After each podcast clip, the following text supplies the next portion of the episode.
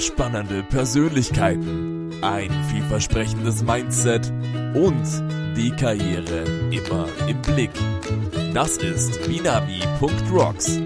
Das ist Lukas Wagner und Dominik Klug und dein Podcast auf deiner Reise zum Erfolg.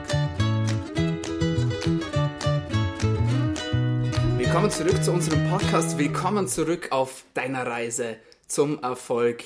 Mein Name ist Dominik Klug. Schön, dass du heute mit dabei bist.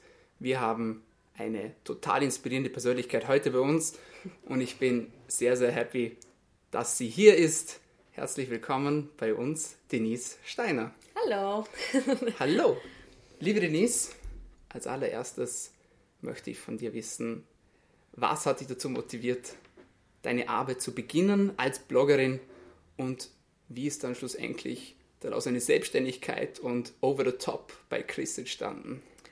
Ähm, also eigentlich bin ich da wirklich mehr reingerutscht. Also ich habe schon immer sehr gerne geschrieben. Ich wusste, dass ich mal irgendwas in meinem Leben ähm, mit Schreiben machen möchte mhm. und war aber eher so klassisch Journalismus oder sowas in die Richtung oder vielleicht Verlagsbranche. Und als es dann soweit war, dass ich meine Matura beendet habe, mhm äh, und studieren gehen musste, war für mich eigentlich irgendwie klar, dass es irgendwas Richtung Germanistik oder sowas wird, was ich dann auch gemacht habe. Mhm.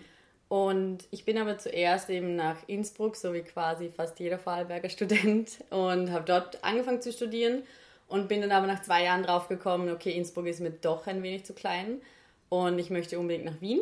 Mhm.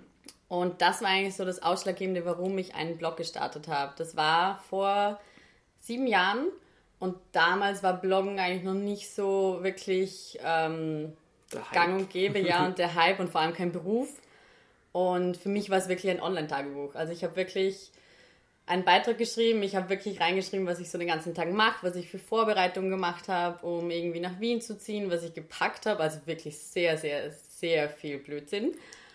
Und okay als ich dann in Wien war, habe ich zum ersten Mal mitbekommen, dass es da wirklich so eine Blogosphäre gibt, dass es Leute gibt, die Kooperationen eingehen. Ja, Blogosphäre. Okay. Und dann bin ich irgendwann drauf gekommen, dass ich das extrem cool finde, eigentlich so sein eigenes Online-Magazin zu sein und selber entscheiden zu können, über was schreibe ich, ähm, was möchte ich den Leuten mitgeben. Und ich fand es auch wirklich sehr cool, dass du auch Beiträge schreiben kannst, die wirklich einen Mehrwert für Leser haben und eben mhm. die nicht nur davon handeln, was ich jetzt den ganzen lieben langen Tag so mache, sondern wo die Leute halt wirklich irgendwas mitnehmen können. Und dann ist es eigentlich wirklich immer so weitergegangen, bis dann die ersten Kooperationspartner ähm, gekommen sind. Anfangs natürlich halt noch im kleinen Rahmen, auch viel mhm. mit Samples oder Event-Einladungen. Und nach und nach kamen dann auch Anfragen, die äh, bezahlt waren. Und irgendwann kam dann der Zeitpunkt, wo ich sagen konnte, okay, eigentlich könnte ich daraus meinen Beruf machen. Und ja, das ist es auch aktuell. Nicht schlecht, nicht schlecht. Was bewegt einen dazu, Dinge zu teilen? Ich meine, wir beide sind Millennials, ja. Das wird nicht oft verstanden von unserer Gesellschaft. Warum muss man das jetzt auf Instagram teilen? Warum muss man jetzt einen Blogbeitrag schreiben? Gibt es persönlich für dich irgendetwas, was dich motiviert? Gibt es für dich irgendein größeres Bild, das du verfolgst, wo du sagst, oder ich bekomme irgendein Feedback zurück von meinen Leserinnen und Lesern, wo ich mir denke, ja, das war es wieder total der Wert. Ja, du hast es eh schon ein bisschen angesprochen. Also ich glaube, zum einen ist es so, ich würde mich jetzt zwar nicht unbedingt als Entertainerin bezeichnen, aber ich hatte schon immer so ein bisschen den Drang, ähm, irgendwas wirklich zu machen und Leute zu unterhalten. Mhm. Und eigentlich so diese, diese, diese große Motivation dahinter ist wirklich tatsächlich so das Feedback von Lesern, weil also es ist halt dein Werk, was du da schreibst, mhm. egal ob das jetzt eine Kolumne ist oder ein Reisebericht oder irgendwas anderes. Und wenn dann irgendwie Leute auf dich zukommen und sagen, hey, du schreibst wirklich gut oder das hat mir mega weitergeholfen oder die Gedanken habe ich auch schon gehabt oder keine Ahnung was, dann ist da, da ist man halt schon stolz drauf. Und dann ist es wirklich so dieses, wow, genau dieses Feeling, genau das möchte ich nochmal haben. Und dann geht es immer weiter. Mhm, absolut. Kann ich total nachvollziehen. Äh, auch von meinen Social Media Aktivitäten. Ich finde, es gibt einem einfach auch viel, vor allem wenn man Menschen damit helfen kann. Ja. ja, voll. Also wenn die sagen, okay, ich kann mich damit identifizieren, ich hatte dasselbe Problem, wow, du sprichst mir gerade voll aus der Seele oder so. Ich glaube, das gibt einem auch richtig viel. Hast du irgendwie das mal geplant, das überhaupt selbstständig zu machen? Oder äh, kam es einfach dazu oder kam irgendwann die Motivation, wo du gesagt hast, ja entweder ganz oder gar nicht? Weil ich kenne Menschen, die sagen, ja, Hobbys sind cool, aber mach niemals das Hobby zum Beruf, ja. weil du wirst es irgendwann nicht mehr mögen oder vielleicht sogar noch schlimmer, du wirst es irgendwann hassen. Mhm. Und das ist, auch, das ist auch etwas, wo ich immer viel drüber nachdenke, vor allem wenn dann plötzlich Geld im Spiel ist, dann bekommt man vielleicht einen Druck oder ja, es ändert sich einfach dann vieles. Wie siehst du das? Mhm. Also geplant war es nie, aber schon zu dem Zeitpunkt, wo ich wusste, dass die Möglichkeit besteht.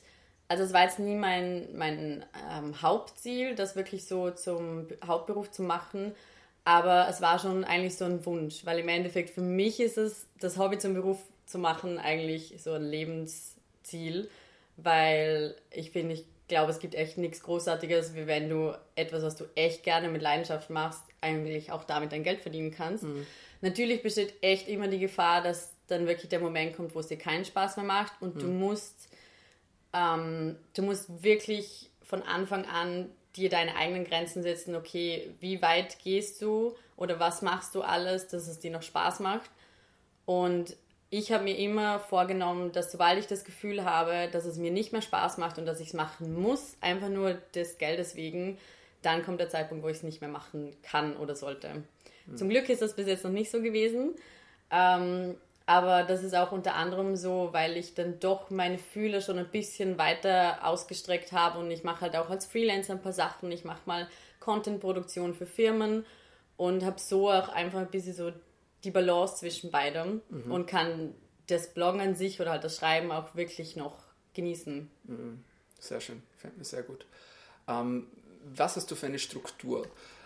bist du die, die sagt, ja, heute mache ich dann einfach mehrere Dinge, wie zum Beispiel, wenn du jetzt als Freelancerin arbeitest, oder hast du pro Tag quasi ein Projekt, das du angehst und sagst, Dienstag ist Blogtag, Mittwoch ist Freelancer-Tag, etc. Wie, wie strukturierst du deine Arbeit? Ich wünschte, ich hätte eine Struktur. also ich plane jeden Monat eigentlich so in die Richtung, dass ich eben eigentlich gern so die Tage aufteilen würde, dass du dich wirklich an einem Tag auf das konzentrierst, am anderen mhm. Tag auf das. Es hat bis dato nicht funktioniert. Ähm, es ist nämlich einfach oft so, dass gerade beim Schreiben bin ich extrem davon abhängig, wie inspiriert ich gerade bin, weil mhm. es gibt einfach wirklich Tage, da kriege ich keine drei Wörter raus. Und es gibt dann natürlich auch Sachen, die dann einfach dringender sind und wo du allein schon aufgrund dessen deinen Terminplan umschiften mhm. musst. Und ähm, da funktioniert es dann leider einfach nicht so, dass ich wirklich so am Anfang des Monats sage, okay, die Woche mache ich das, die Woche mache ich das. Einerseits ein bisschen anstrengend, andererseits aber auch irgendwie extrem cool, weil so hast du halt nie so diesen unter Anführungszeichen 0815 Alltag. Und das ist nämlich etwas, was ich gemerkt habe, das bin ich nicht. Wenn wirklich Montag bis Freitag jeder Tag ähnlich wäre, dann wird mir recht schnell langweilig dabei. Mhm. Und deswegen ist es extrem cool. Kann natürlich auch extrem Nachteile haben und man muss wirklich dafür gemacht sein, aber ich glaube, das ist etwas, was in jeder Selbstständigkeit irgendwie so ist, vor allem im kreativen Bereich. Ähm, aber ich mag es eigentlich ganz gerne, dass es so unterschiedlich ist. Mhm. Ja, geht mir gleich.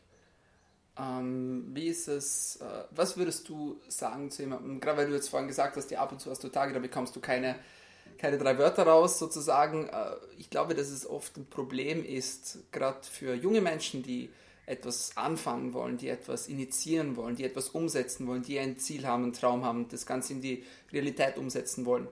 Und dann fangen sie an und es passiert aber nichts oder es passiert nicht das, was sie sich gern gewünscht hätten.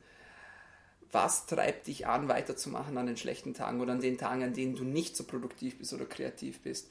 Und aufgrund von dessen, was würdest du jemandem raten, der sich auch in eine kreative Selbstständigkeit begibt, was einen da durchziehen könnte durch diesen schlechten Tage? Ähm, ich glaube, genau aus diesem Grund ist es wichtig, gerade im kreativen Bereich, dass man etwas macht, was man wirklich gern macht was man vor allem eben als Hobby startet und unbezahlt mhm. gern macht, mhm. weil gerade junge Leute stellen sich den Beruf als Influencer oder halt Blogger ziemlich easy vor und dass da ziemlich viel Geld fließt, was zwar natürlich an sich möglich ist, aber viele übersehen halt wirklich das Ganze drumherum, weil du mhm. bist halt wirklich Unternehmer, du bist selbstständig, du musst sehr viele Dinge machen, die eigentlich gar nicht so viel Spaß machen, wie Buchhaltung und E-Mails und Angebote ausschicken und alles Mögliche. Ähm, Und ich glaube, wenn du das dann nicht gern machst, weil du es eben unbezahlt quasi gestartet hast, dann gibt es eigentlich keinen Tipp, wo ich jetzt sagen würde, okay, du, so kannst du dir die Motivation behalten, weil so versaust du es dir eigentlich quasi selbst. Weil das ist etwas, was ich selber merke, wenn ich versuche, auf Teufel komm raus, wirklich einen Beitrag zu einem bestimmten Thema zu schreiben. Mhm. Funktioniert nicht. Also das ist okay. selbst, wenn ich ihn dann schreibe, weil ich ihn, weil ich es wirklich einfach nur versuche und unbedingt will, das ist kein Beitrag, den ich im Nachhinein selber noch gerne lese. Und das ist für mich immer so ein, unter Anführungszeichen, Qualitätsmerkmal bei mir selber, ob ich meine Beiträge auch ein Jahr später noch selber gerne lese. Mhm. Und ähm, deswegen finde ich es wirklich wichtig, dass man sich bewusst ist, dass man startet und am Anfang sehr viel mehr gibt, als man bekommt. Und dass es aber halt im Endeffekt immer die Leidenschaft sein sollte, die dich weitertreibt. Mm, I love that. Wow. Ähm, wenn wir gerade schon von Leidenschaft sprechen und von Kreativität, äh, gibt es etwas, das, das dich selbst auch kreativ hält? Jetzt außer der Leidenschaft zum Beruf, hast du irgendwie Vorbilder, wo du sagst, äh, du verfolgst die oder es gibt andere Menschen in der Blogger-Szene, wo du sagst, ja, das sind so ein bisschen Vorbild oder so, ja, die beeinflussen mich irgendwo auch. Die wird die Influencerin von jemandem geinfluenced? Das ist eine gute Frage, über die ich irgendwie noch nie nachgedacht habe. Ähm, es gibt tatsächlich keinen Blogger, dem ich jetzt so sehr folgt, dass ich, dass ich mir denken würde, okay, ich möchte das auch so machen. Mhm. Ähm, es ist generell so etwas, was mich immer wieder inspiriert, sind einfach so Menschen, die eben eigentlich irgendwie so etwas Kreatives produzieren und damit andere Menschen bewegen, dass ich das eher so als Inspiration nehme. Aber es gibt tatsächlich wirklich nichts, wo ich mir denke, okay, da möchte ich hin, ich möchte genauso wie die Person sein oder irgendwas in die Richtung. Was ich zwar, ich habe zum ersten Mal wirklich über das nachgedacht jetzt gerade. Das ist schön. ja, voll. Nehme ich auch was mit. Ähm, nein, es gibt wirklich keine Person. Ich habe eben so dieses Grundlegende, was mich immer sehr inspiriert hat, ist, sind zum Beispiel einfach Schriftsteller an sich oder Autoren, weil ich selber extrem beeinflusst worden bin als Jugendliche ähm, von den Büchern, die ich gelesen habe. Und es war egal, ob das ähm, irgendwas für die leichte Unterhaltung ist oder irgendwas, irgendein Sachbuch oder sowas in die Richtung, sobald ich gemerkt habe, das hat mich irgendwie beeinflusst, fand ich das so cool, dass ich mir dachte, das will ich auch machen. Mhm. Ich will irgendwann irgendwem sowas mitgeben, wie mir früher mitgegeben wurde. Und das ist eigentlich so dieses Hauptziel bzw. die Inspiration für mich. Mhm. Gibt es ein Buch, das dich besonders geprägt hat? Ja, Harry Potter. Harry Potter. Mhm. Erzähl mir mehr davon. Das war wirklich so, ich weiß noch, wie ich den ersten Band in der Volksschule gelesen habe. Also ich habe immer sehr viel gelesen und ich habe alles immer extrem verschlungen. Und ich weiß noch, als ich damals den ersten Band in der Hand hatte und ich habe es angefangen zu lesen und da ist nach und nach dieser gesamte Hype entstanden drum, wo wirklich von jung bis alt jeder einfach Intuit war und jeder ähm, hat geliebt und es hat so vielen einfach irgendwie irgendwas mitgegeben und es ist ja nicht nur eine, eine Kindergeschichte im Endeffekt, sondern wirklich, wenn du es genauer durchliest, kriegst du halt einfach mit, dass einfach sehr viel dahinter steckt und sehr viele Themen auch irgendwie ähm, angesprochen werden. Und ich weiß noch, dass ich das irgendwie in der Volksschule gelesen habe und zu dem Zeitpunkt dachte ich mir, das kann ich auch. Und ich kann jetzt wahrscheinlich, keine Ahnung, keinen Bestseller schreiben, das weiß man nie, aber ich dachte mir so, ein Buch schreiben, das kann ich auch und das will ich auch. Und ab dem Zeitpunkt habe ich immer, wenn mich irgendwer gefragt hat, gesagt, ich werde irgendwann mal Schriftstellerin. Mit dem Alter ist mir dann natürlich aufgefallen, dass nicht jeder Schriftsteller J.K. Rowling ist und auch dann dementsprechend Geld verdient. Ähm, und dass man dann natürlich einfach nicht sich hinsetzen kann und einfach ein Buch schreiben und das kauft jemand und verlegt jemand. So funktioniert das leider nicht. Aber es ist eigentlich trotzdem noch so dieser ganz große Traum und ja, wer weiß, irgendwann vielleicht kommt's. Erzähl mir mehr von der Magie des ersten Wortes. Du hast einen Blogbeitrag darüber geschrieben, wo du vor allem Anfänge als besonders wichtig bezeichnest, gerade wenn es um Schreiben geht und verwendest dabei dieses spezielle Wort von Magie. Ähm, wie kann man als kreative Person gerade den Beginn von einem Projekt oder von einem Text dazu nutzen und ausnutzen und diese Energie weiterspinnen, damit schlussendlich aus einem Traum etwas Reelles wird? Ähm, das Ding ist, ich glaube, es gibt kein, ähm, kein Rezept, wo du das immer äh, gleich machen kannst. Was aber in dem Fall, wo ich darüber geschrieben habe, einfach so dieses Ding ist bei mir, ist so, ich merke eigentlich sofort, ob mich ein Projekt so motiviert und inspiriert, dass eben genau das entsteht. Ähm, ich merke sofort, ob ich mich hinsetzen kann und einfach drauf losschreiben oder eben auch irgendwelche Ideen habe, wie die Fotos aussehen können oder was man noch irgendwie dazu machen kann. Das ist egal, ob das jetzt eine reine Kolumne ist oder äh, eine Kampagne oder eine Kooperation. Und das Gute ist halt, dass ich damit natürlich auch irgendwie von Anfang an sagen kann, wenn es jetzt zum Beispiel auch ein Kooperationspartner ist und er mir die Kampagne vorschlägt oder das Unternehmen oder das Produkt oder was auch immer, mhm. dass ich gleich beim Lesen der E-Mail schon sagen kann, ja oder nein. Mhm. Weil ähm, wenn das nicht da ist, diese quasi diese Magie, die mich so inspiriert, dass ich echt irgendeinen kreativen Output daraus rauskriege, dann funktioniert das Ganze einfach nicht. Also es hängt echt sehr viel davon ab, ob mir irgendwas dazu einfällt, ob ich irgendwie irgendwas in meinem Leben schon erlebt habe, was ich damit mhm. verbinden kann ähm, und ob eigentlich die Ideen gleich entstehen dazu. Würdest du das auch gleichsetzen mit dem Prinzip des ersten Eindrucks? Schon irgendwie, ja. Ja? Ja, voll. Ich habe nämlich auch, also ich habe jetzt keine Studie dazu durchgeführt, aber du merkst natürlich auch immer, keine Ahnung, du kriegst halt Dutzende E-Mails am Tag und du merkst auch den Unterschied, wie die E-Mail formuliert ist, wie du angesprochen wirst oder nicht, es muss nicht mal eine E-Mail mit einem Kooperationspartner sein. Ich merke auch den Unterschied, wenn mir zum Beispiel Leser oder Follower schreiben. Also es ist mhm. ganz irgendwie ein Unterschied. Wie merkt man das? Du hast halt so eine Grundsympathie irgendwie, die dann gleich aufkommt. Je okay. nachdem, wie sie dir schreiben oder ähm, wie sie an dich herantreten, vor allem wenn sie mhm. noch nie Kontakt mit dir hatten oder mhm. irgendwas in die Richtung. Ähm, so blöd es klingt, auch ob sie Hallo, bitte, danke verwenden, weil es gibt auch sehr viele Menschen, die dann einfach nur irgendwas schreiben und sich dann halt eine Antwort erwarten. Und auch da merkst du das eigentlich so. Ob du vor allem, da merkst du dann vor allem auch, wenn ich irgendwie, keine Ahnung, zu irgendwas befragt werde oder um Hilfe gebeten werde und die Person ist mir einfach durch ihr Schreiben irgendwie sympathischer, dann antworte ich zum einen schneller und zum anderen eigentlich auch viel ausführlicher und mache mir selber viel mehr Gedanken dazu, wie wenn jetzt einfach irgendwie eine Nachricht kommt, so, keine Ahnung, irgendwas, was du eigentlich auch googeln könntest, wo ich mir dann das auch meistens denke. Ähm, und ich einfach nur an Einzeiler dann auch schnell, schnell zurückantworte. Mhm. Interaktion ist wichtig. Ähm, was würdest du jemandem raten, der sich versucht, äh, auf Social Media sein Followship aufzubauen oder versucht, ähm, quasi seine Message zu verbreiten? Wie wichtig ist da die Interaktion mit anderen aus dem Social Media Bereich? und was verwendest du selbst für eine Strategie auf Social Media? Ähm, also Interaktion ist eigentlich, abgesehen vom Content, fast alles inzwischen, äh, weil im Endeffekt, das ist ja nicht so wie beim Fernsehen, wo eigentlich einfach nur eine Richtung ähm, von Sender an Empfänger geht, sondern davon lebt ja im Endeffekt ein Blogger oder ein Influencer, dass du wirklich mit deinen Lesern immer interagierst, dass du auch mal nachfragst, dass du halt eben gleiche äh, Situationen teilst. Und du merkst auch, das Ding ist, ich persönlich habe nicht wirklich eine Strategie für Instagram und Co., weil ähm, ich liebe zwar Social Media, ich bin gerne drauf vertreten, ich mache extrem gerne Insta-Stories, aber der Blog ist einfach immer mein Hauptmedium. Bei mir steht halt eigentlich immer der Text im Vordergrund.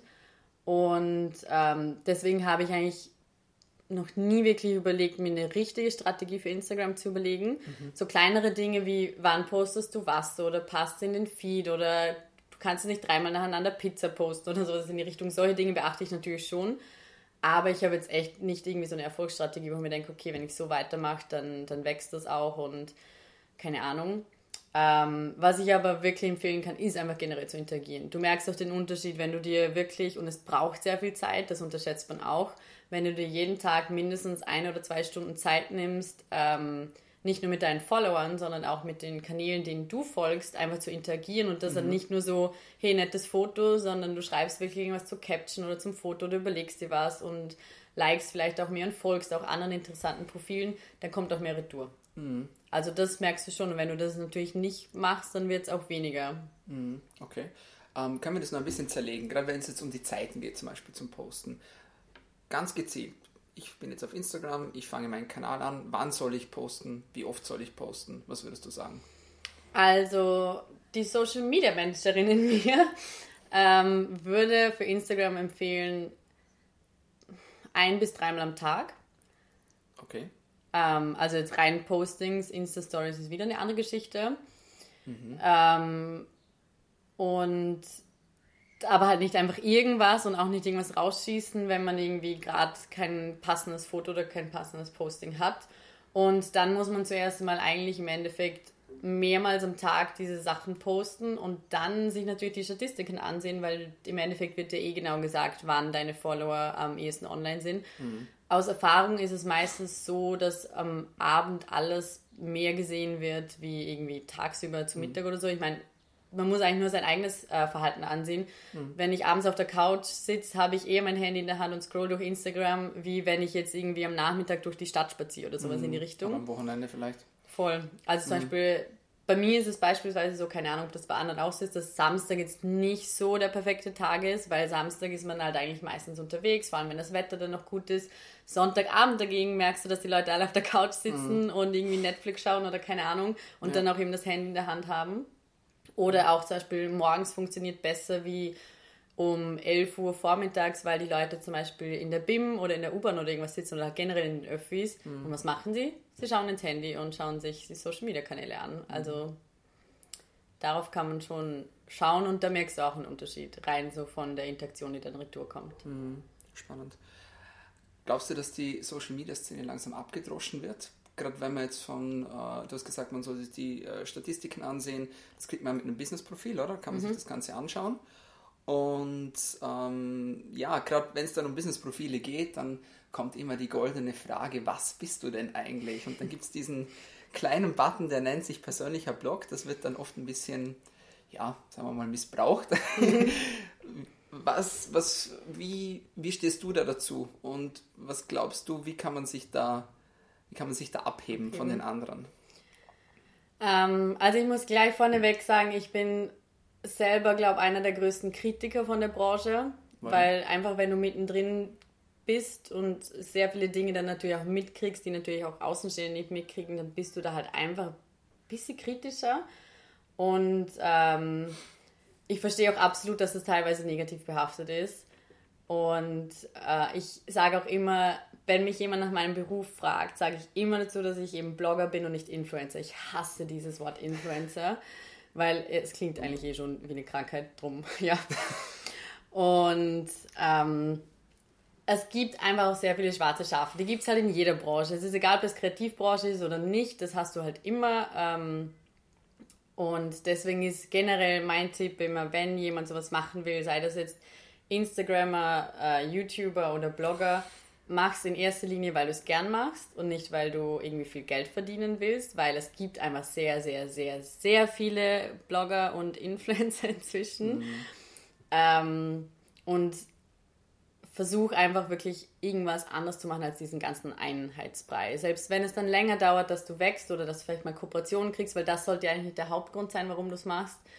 Äh, es wird sich einfach irgendwann zeigen, dass das der bessere Weg ist, weil ich glaube zwar nicht, dass Social Media langsam schon irgendwie quasi ausstirbt, aber es ist halt schon so, dass du merkst, wie es sich shiftet von, sagen wir, ganz wirklich mega, mega banal und mega Klischee einem Fitness, was auch immer. Mhm. Instagrammer, der nur seinen Oberkörper zeigt und irgendein Proteinpulver in die Kamera hält, das wollen die Leute eigentlich nicht mehr sehen, sondern sie wollen halt einfach die realen Stories haben. Sie wollen hinter die Kamera blicken können. Mhm. Sie wollen sehen, dass da einfach wirklich auch unter Anführungszeichen ein normaler Mensch dahinter sitzt mhm. und was der halt macht und dass der halt auch ab und zu nur faul auf der Couch liegt und mhm. halt nicht jeden Tag irgendwie 24-7 im Fitnesscenter sitzt. Mhm. Und das merkst du schon, dass es so jetzt sich ein bisschen shiftet, was ich aber sehr gut finde, mhm. weil man auch merkt, gerade bei Jüngeren, dass du wirklich, dass viele einfach ein falsches Bild davon haben, ähm, wie diese Menschen ticken und was sie so machen und wie ihr Leben eigentlich aussieht. Mhm, das klingt total nachvollziehbar. Dies zu recherchieren hat viel Spaß gemacht. Es war auch einfach. Danke. Ich bin wirklich, äh, ich glaube, fast drei Stunden auf deinem Blog hängen geblieben und habe mir verschiedene Themenbeiträge durchgelesen, angeschaut, das Ganze auch kritisch hinterfragt und was mir äh, besonders, äh, was mir besonders imponiert hat, ähm, war dieser Satz, du bist doch Bloggerin, das ist doch kein Beruf. Was ist deine Antwort auf eine Person, die das zu dir sagt? Ich glaube, ich kann nicht sagen, was ich in erster Linie sagen würde, weil sonst müssten wir einen Piepton einfügen. Nein, es ist so, ähm, wenn ich nicht gerade einen schlechten Tag habe und man mich wirklich auf dem falschen Fuß erwischt, dann meistens lächle ich es ein bisschen weg. Weil es ist, du merkst auch immer, wer dir diese Frage stellt, ob es Sinn macht zu diskutieren und die Argumente zu liefern oder nicht.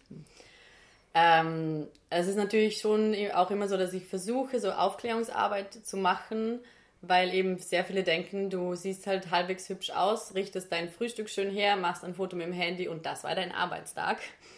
Und ähm, du merkst auch wirklich erst, wenn die Leute wirklich damit in Berührung kommen und selber wirklich Blogs verfolgen, dass sie wirklich ungefähr eine Ahnung dafür bekommen, was es wirklich an Arbeit ist, weil sehr oft sind es eigentlich die Leute, die davon ausgehen, die eigentlich nicht wirklich so viel damit zu tun haben oder die nicht wirklich vielen Bloggern oder Influencern folgen, sondern für die ist halt wirklich so dieses klischeehafte, ja, hübsch ausschauen, sein Frühstück richten und das war's. Mhm.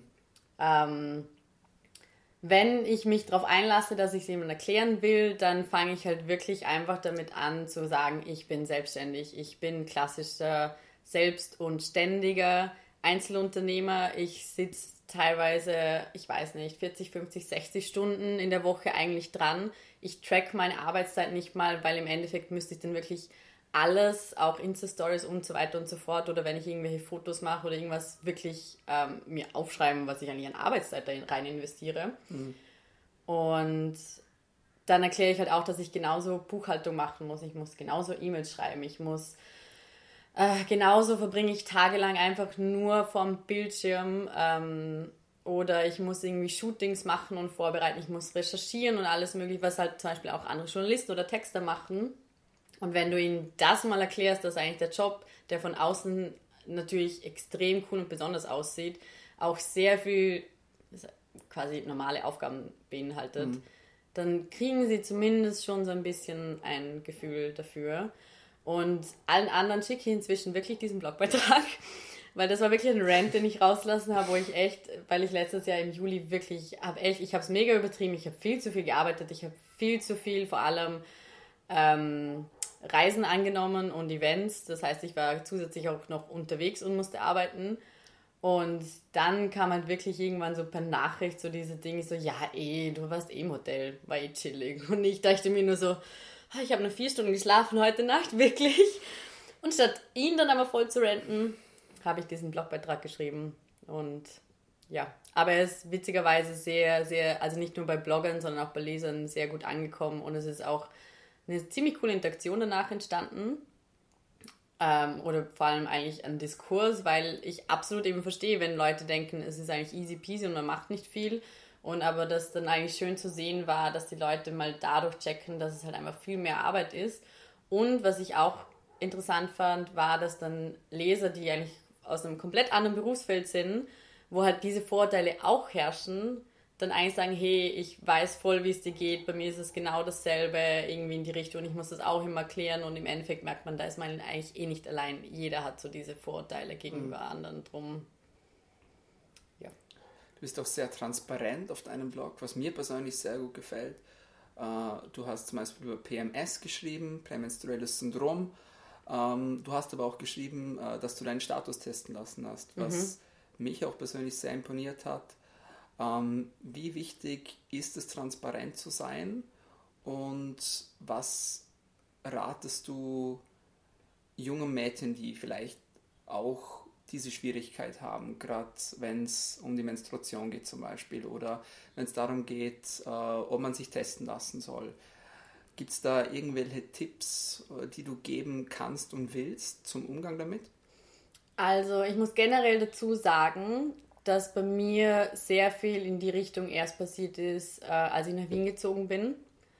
Ähm, ich muss nämlich auch sagen, gerade sowas, äh, die Dinge wie PMS oder HIV oder eben Sexuell Sexualkrankheiten eigentlich, ähm, in der Schule war, also ich hätte mir gerne viel mehr Aufklärung gewünscht. Ähm, auch beim Thema Pille, Frauenärztin damals, ich weiß nicht warum, aber eigentlich ist es so gang gäbe gewesen, dass irgendwie jeder mit 15, 16 einfach die Pille nimmt und mhm. weiter denkt man nicht drüber nach.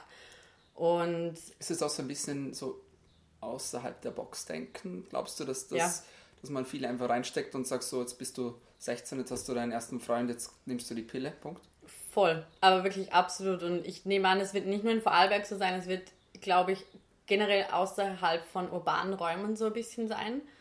Ähm, weil eben ich bin wirklich erst, also halt, klar wusste ich natürlich über alles Bescheid und auch über Verhütung und keine Ahnung was, aber ich habe mich nie so richtig damit auseinandergesetzt, bis ich in Wien war und vor allem auch einen Freundeskreis dort hatte, weil für die ist es eigentlich gang und gäbe, dass die sich zum Beispiel, zum Beispiel testen lassen. Mhm. Ähm, einfach weil, weil du es machst, weil es ist ja an sich erstens mal okay und zweitens willst du ja wissen, ob du gesund bist und ähm, auch dann mit Freunden einfach drüber zu reden, wenn du irgendwie gerade PMS hast oder irgendwas anderes ansteht ähm, und dich auszutauschen, ist mhm. voll normal und ähm, ich glaube, das ist etwas, was man gerade vor allem jungen Mädels als Tipp geben sollte, ist einfach generell darüber zu reden und immer zu fragen, sei es jetzt bei einem Arztbesuch oder mit Freundinnen, weil sehr vielen geht es dann vielleicht sogar ähnlich.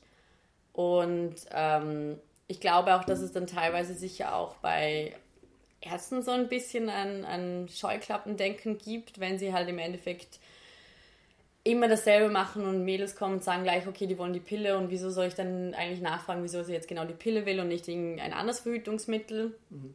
oder was das vor allem mit dir anstellen kann, wenn du sie über lange Zeit nimmst. Ähm, und ja, generell einfach so dieser Austausch und sich auch wirklich trauen und sich vor allem nicht dafür zu schämen, weil mhm. das ist wirklich, ich weiß nicht, ich sehe es nicht unbedingt als Pionierarbeit, was ich leiste, aber ich hätte mir, glaube ich, schon gewünscht mit so 15, 16, dass jemand da gewesen wäre, der einfach mal gesagt hat, hey, schau, liest dir das durch, das kann passieren, wenn du das und das machst. Ähm, das kann passieren, wenn du irgendwie einfach ohne Kondom mit vielleicht jemandem schläfst, der nicht dein Partner ist. Ähm, du kannst dich mit den und den Krankheiten anstecken oder keine Ahnung. Also ich hätte einfach gern, glaube ich, jemanden gehabt, der das irgendwie gemacht hätte. Ich habe in dem Alter auch nicht weitergedacht, ehrlich gesagt. Und äh, es ist auch okay, sich ein bisschen davor zu fürchten. Ich gebe auch eben absolut zu, und ich habe das auch im Beitrag selber geschrieben, ich bin mit einer Freundin zum ähm, AIDS-Haus in Wien gegangen, um den Test zu machen, weil es für mich schon so ein bisschen eben out of the comfort zone war, weil es das erste Mal war, dass ich wirklich ähm, diesen Test dort gemacht habe. Und weil man auch automatisch Vorurteile eigentlich hat, weil du gehst in dieses Haus und eigentlich rechnest du, ich weiß nicht, mit dem Schlimmsten und im Endeffekt denkst du dir so, okay, du hast gerade voll übertrieben und würdest dir, schämst dich ein bisschen, dass du diese Vorurteile hattest. Und du mit dem Schlimmsten meinst du quasi mit den, mit den Menschen, die jetzt da drin sitzen? Ja, voll. Oder? Du rechnest eigentlich im Endeffekt damit, dass, ich weiß nicht, wer drin sitzt, weil es ist ja zum Beispiel daneben auch die Suchthilfe Wien. Mhm. Du siehst halt entsprechendes Publikum dort und eigentlich in meinem Kopf hat sich wirklich so manifestiert, okay, ich gehe da rein und da wird jetzt nicht ein anderes junges Mädel, so wie ich drin sitzen und sich testen lassen. Und im Endeffekt, was ich sehr cool fand, es waren so viele junge Leute dort. Es war einfach so, die waren wirklich, sie sind so hin und es war so einfach, dass sie sich dachten, okay, alle paar Monate lassen sie sich halt einfach mal testen, weil. Mhm. Weil es halt dazugehört. Ja, voll und das macht einfach Sinn. Ja. Und es ist schnell erledigt. Man kann das teilweise auch gratis machen. Ich habe mich damals für den Schnelltest entschieden, weil ich nicht, ich glaube, du musst zwei Wochen warten oder so, äh, warten wollte. Aber auch der kostet, und ich hoffe, ich lüge jetzt nicht, einfach nur 20 Euro und das mhm. sollte jedem eigentlich seine Gesundheit wert sein. Mhm. Und es ist eigentlich voll okay. Und weil ich selber diese Angst eigentlich hatte und diese falschen Erwartungen, habe ich mich dafür entschieden, den Beitrag zu schreiben. Mhm. Weil wenn irgendjemand das, wenn irgendwer das liest und sich denkt, hey, okay, das ist voll cool, das ist voll easy, ich mache das jetzt auch, dann mhm. habe ich eigentlich schon etwas bewirkt. Mhm. Wie wichtig ist Transparenz in deiner Arbeit? Transparenz im Sinne von. Transparenz im Sinne von genau diesen Themen jetzt, dass ja. du sagst, eben du gehst auch mal raus aus der Comfortzone und teilst es auch mit anderen, beziehungsweise dass du auch sagst, okay, bei den Instagram Stories, ich sitze halt auch mal auf der Couch. Ja, das ist bei mir dasselbe. Ich versuche auch irgendwie ein bisschen, ja, einfach ja, real zu sein. Ja, ja voll. Und ja, wie wichtig glaubst du ist das? Ich finde es mega, mega wichtig. Ähm, ich glaube nämlich, dass viele Menschen, vor allem die eigentlich selber eben in der Branche sind, denken gar nicht so weit, dass es Leute gibt, die dann automatisch davon ein anderes Bild von den Menschen haben, die nicht dran mhm. denken, dass der eben mal auf der Couch chillt oder eben PMS hat oder was auch immer. Ähm, einfach weil sie auch anders damit aufgewachsen sind, Mhm. zum Beispiel. Wir haben natürlich das Glück, dass wir eigentlich die Generation sind, die ohne Social Media aufgewachsen ist, aber mit Social Media, wo das Ganze einfach explodiert ist. Mhm. Das heißt, wir haben eigentlich die besten Zugänge dazu bekommen. Mhm. Aber es gibt einfach sehr viele, die eigentlich das nicht differenzieren können.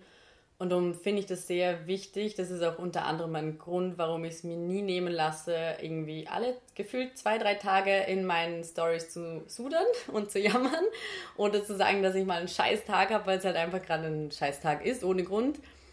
Ähm, ich muss aber trotzdem dazu sagen, es gibt schon auch Grenzen der Privatsphäre. Äh, ich finde es wichtig, eben über so Themen zu schreiben, eben wie jetzt PMS oder keine Ahnung, Pille absetzen oder auch vielleicht mal, wie es ist, irgendwie nach sieben Jahren wieder Single zu sein. Aber es gibt einfach so diese Grenzen. Ähm, so, also bei mir ist die Grenze zum Beispiel, sobald es irgendwie die Privatsphäre betrifft, die auch andere Personen dann betrifft.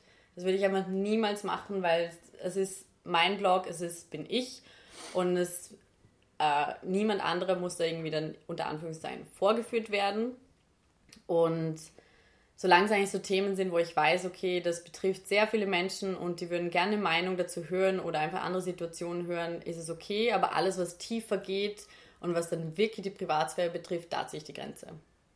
Glaubst du, dass diese Grenze ab und zu verwischt? Und zwar im Sinne von, dass die Follower diese Grenze nicht mehr sehen, weil die folgen dir ja dann. Und ich meine, du bist ja dann Bloggerin und du postest dann vielleicht in die Story fünf, sechs, sieben Mal, was weiß ich, dann postest du noch ein bis dreimal. Da wird man ja dann quasi schon fast zum, zum Bekannten oder zum Freund. Oder wie Ähm, siehst du das? Ja, voll die Grenze verwischt mega, gerade eben wenn du über persönliche Themen schreibst als Blogger.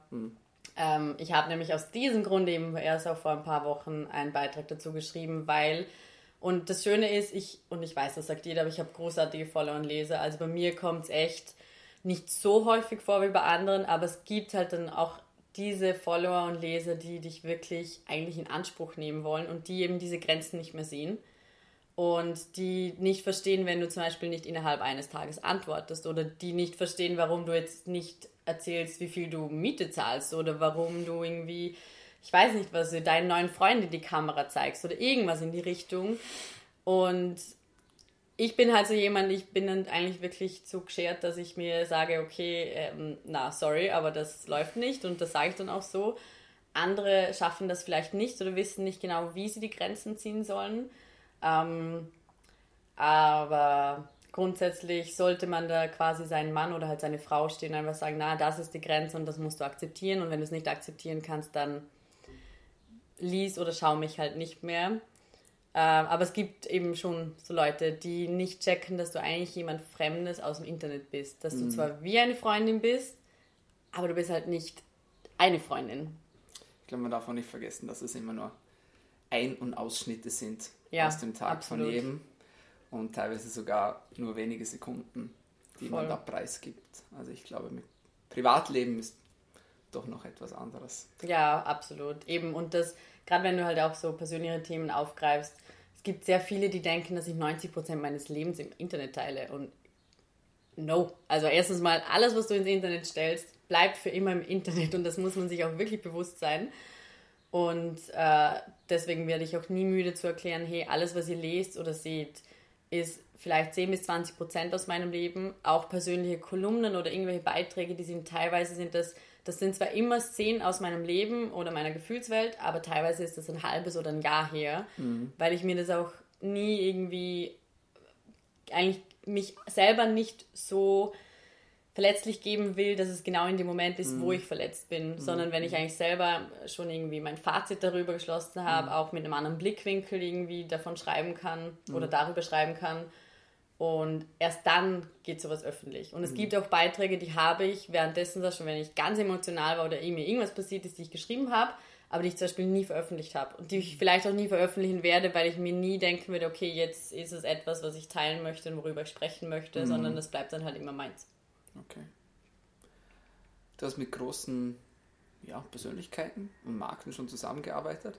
Erzähl uns ein bisschen mehr darüber. Wie kommt man zu Kooperationen als Bloggerin erstmals? Und was hast du zum Beispiel für Kooperationen gehabt? Ähm, also zur Kooperation kommt man generell, also es gibt verschiedene Möglichkeiten im Endeffekt. wenn man das eine Zeit lang macht, also zumindest ist es bei mir aktuell so, dass ich von Agenturen oder den Unternehmen selbst eigentlich angeschrieben werde. Mhm. Und die kommen dann auch wirklich mit, unter Anführungszeichen, das sage ich sehr oft, äh, mit einer äh, fertigen Kampagne auf mich zu, teilweise mit einer Idee ähm, oder haben eben gerade irgendwie ein Produkt, das irgendwie neu am Markt ist oder mhm. ähm, ein Event und die schlagen mir das dann wirklich so eins zu eins vor und ich sage dann quasi eigentlich zu oder ab. Und äh, was man aber auch natürlich noch machen kann, vor allem wenn man gerade erst startet, ist generell so ein bisschen Akquise. Mhm. Also du kannst, es gibt sehr viele PR-Agenturen, äh, die auch wirklich äh, Listen an Bloggern haben, wo sie dann auch die ganzen Pressemitteilungen und so weiter ausschicken oder auch die Event-Einladungen und da kann man mhm. eigentlich im Endeffekt einfach anschreiben und sagen, hey, ich habe den und den Blog und natürlich alles verlinken und äh, ob man dort aufgenommen wird. Äh, es besteht natürlich auch die Möglichkeit, selber Unternehmen anzuschreiben, wenn man eine Idee hat. Mhm. Ich empfehle dann meistens halt wirklich ein fertiges Konzept zu haben und nicht nur die Idee vorzustellen, sondern natürlich auch sich und seine Kanäle, was auch bedeutet Zahlen, Reichweite, Insights, alles, was dazugehört. Und dementsprechend auch professionell aufzutreten. Ähm, ansonsten ist es auch immer wieder mal, was extrem wichtig ist, ist halt eigentlich Netzwerken, weil auch das merkst du eigentlich, dass wenn du natürlich viel mit anderen netzwerkst, auch eben auf Events und so weiter, dass du auch eher in Erinnerung bleibst, wie wenn du im Endeffekt einfach immer nur ein Name und eine E-Mail bist. Mhm. Ähm, was ich für Kooperationen hatte bisher, eigentlich durch die Bank immer extrem coole muss ich sagen. Also ich würde auch jede Kooperation nochmal machen, die ich bisher gemacht habe. Am coolsten sind für mich natürlich eigentlich immer so diese Sachen, wo man wirklich dazu sagen muss, die würdest du wahrscheinlich, wenn du kein Blogger bist, nicht so erleben. Äh, wie zum Beispiel eben das Interview über Universal Pictures Austria, wo ich Scott Eastwood interviewen durfte. Das hätte ich vielleicht irgendwann mal machen können, wenn ich im Filmjournalismus gewesen wäre. Aber sonst... ein bisschen mehr von dem Interview gerade für die Menschen, die, ähm, vielleicht den Namen nicht gerade kennen? Das war, ich weiß nicht, vor zwei Jahren kam der neue Fast and the Furious in die Kinos und da spielt Scott Eastwood mit und ich habe vorher schon bei verschiedenen Filmen mit Universal Pictures zusammengearbeitet und die haben eben wie auch andere Zeitungen einen Slot bekommen für ein Interview mhm. und haben sich dann dafür entschieden, statt jemanden von einer Zeitung hinzuschicken, mich hinzuschicken und das bei mir zu publizieren weil sie zum einen wussten, dass ich sehr gerne Auto fahre und auch die Filme sehr gern mag. Und ähm, zum anderen waren sie Gott sei Dank der Überzeugung, dass ich das gut machen werde. Und ja, dann bin ich nach London geflogen und habe mir den Film dann angesehen und habe dann Scott Eastwood interviewt und war mega, mega, mega nervös. ähm, und ja, das war es dann eigentlich schon im Endeffekt. Also in dem Moment, das war eben so ein Moment, wo ich mir dachte, wow, das ist jetzt gerade, das passiert gerade wirklich und das ist deine Arbeit. Und das mega coole war halt, dass ich echt sagen konnte, wenn man mich gefragt hat, für wen ich da bin, dass ich eigentlich für mein eigenes Medium da bin. Und mhm. das war so ein Moment, wo ich mir echt dachte, wow. Und ja, das ist eben, sind so Kooperationen, wo ich echt jedes Mal, also eben, wo ich selbst eigentlich noch nicht ab und zu check, dass das gerade passiert und die bleiben auch, in, auch wirklich in Erinnerung. Und es gibt dann natürlich auch andere Kooperationen, wo ich echt extrem cool fand, weil du auch mal dann dieses Out-of-the-Box-Denken hast, weil mhm. du auch Dinge machst, die du vielleicht jetzt privat eigentlich nicht unbedingt machen würdest. Mhm. Ähm, und ja, das. Gibt es sonst noch eine Kooperation, die in bleibender Erinnerung geblieben ist? Mm. Also grundsätzlich eben alles, was ein bisschen mit Reisen zu tun hat, was ich auch extrem cool fand, war zum Beispiel, dass ich letztes Jahr eine Kooperation mit Mini Wien hatte mhm. und ich durfte ein Jahr lang ein Mini Clubman fahren, wo sogar mein Logo an der Seite drauf war, wo ich mir echt ziemlich cool vorgekommen bin. Und das war auch so eigentlich so ein unerwarteter Meilenstein. Also es war jetzt nie irgendwie mein, mein Ziel, dass ich mir denke, so eine genau die Kooperation mhm. möchte ich jetzt haben aber wo ich dann eben von ihnen angeschrieben wurde und den Termin mit ihnen hatte und wir über das alles gesprochen haben, das war echt so, dass ich mir dachte, boah, also eben wieder so ein Moment, wo ich einfach nicht realisieren konnte, dass das gerade wirklich passiert und dass meine Arbeit dementsprechend honoriert wird. Und das ist auch etwas, was ich extrem cool fand und mir fehlt das Auto immer noch sehr. Mhm. Und ja, ansonsten sind es auch mal so kleinere Dinge wie auf speziellere Events zu gehen. Ich war letztes Jahr auf dem Amadeus Music Award, was auch extrem cool war, einfach mal das Ganze mitzuerleben und auch mal dann irgendwie durch andere Leute, die du dann halt kennenlernst, auf einfach so behind the scenes auch zu bekommen und mhm. mal zu sehen, wie sowas eigentlich backstage irgendwie abläuft.